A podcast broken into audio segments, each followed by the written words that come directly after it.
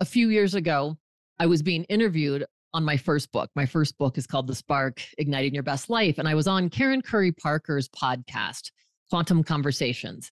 And towards the end of the interview, she says to me, So what, what's next for you? What are you thinking of? And I said, Well, I feel like I have a new book coming through because I'm stopping at stoplights.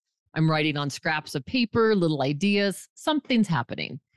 So we get done with the interview, and she says to me, You know, I have a business partner and we own a publishing company and we'd like to publish your next book. Oh, that's amazing. It was so incredible. And so I meet, she says, I'm going to introduce you to her and you guys can jump on a Zoom call. Isn't it crazy though how those things just kind of organically line up sometimes in life to where it's like, I can't believe this, you know? Like it, it just so weird.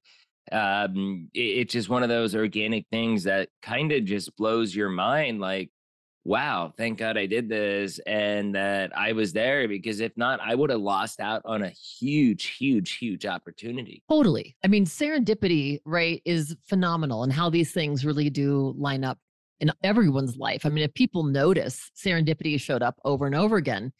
And when I met Michelle Vandepas the next day, her co business partner, um, I'm telling her kind of my story.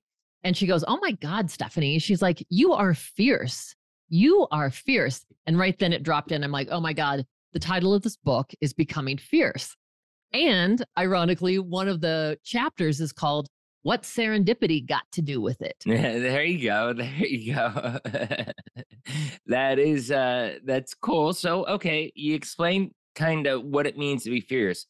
Now, again, this is a business podcast. So how does that serve us in the business community becoming fierce? Yeah. Because I think oftentimes what happens is that part part of what becoming fierce talks about is finding our voices, having your own voice, communication. There's a chapter on healing the gap between us we you know we've got it and one is about how to take your power understanding your relationship with power because oftentimes it's not that we're so much in our big ego like i'm better than you. A lot of times we're in that small ego that says i'm not enough. And so you know becoming fierce and especially in business i think these are essential qualities we're not going to be successful in business if we're playing small. We're not going to be successful in business if we don't have go big or go home. Heck yeah. That's right. You know, so it's we we've got to be able and again, it's not an ego thing. It's literally cultivating number 1 an inner relationship with yourself. And I you know, I really refer to it as befriending yourself. And it's you know, we all hear that old cliche, oh just love yourself, be your own best friend. But we all know it's not that easy but if we want to be successful, it's got to start right there. Again, it's that inside job, right? So it's how do you begin to excavate that authentic you? And I really feel like it's the most important journey that we can take.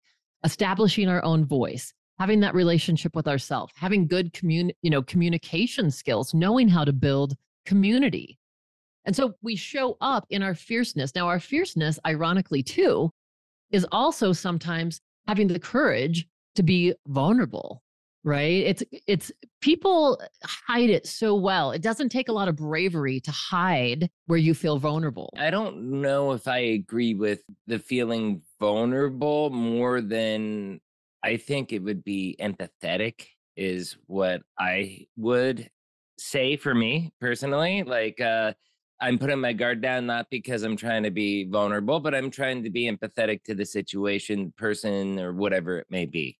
So I don't know. Maybe they're synonymous in what we're talking about, but you be the judge of that. Yeah, yeah. I think they are because when you say empathy, moving into that place of empathy, the moment that we let our guard down, that actually is stepping into vulnerability. It's not that you're there and being the bleeding heart and saying, oh my gosh, I'm going to be so vulnerable and tell you all my woes. It's that I'm willing to let down the shield and like drop from my head into my heart. That's where empathy lies. That's where true connection lies. And so when we're, whether we're making a business deal or whether we're just having a conversation with an employee, um, or a coworker. Those are the things where when we're in that place, And out of ego, we're actually listening to what that person has to say. And I call it active listening or open hearted listening because we're not listening so we can interrupt them and just say what we think. We're listening so we're actually, the goal is understanding and connection.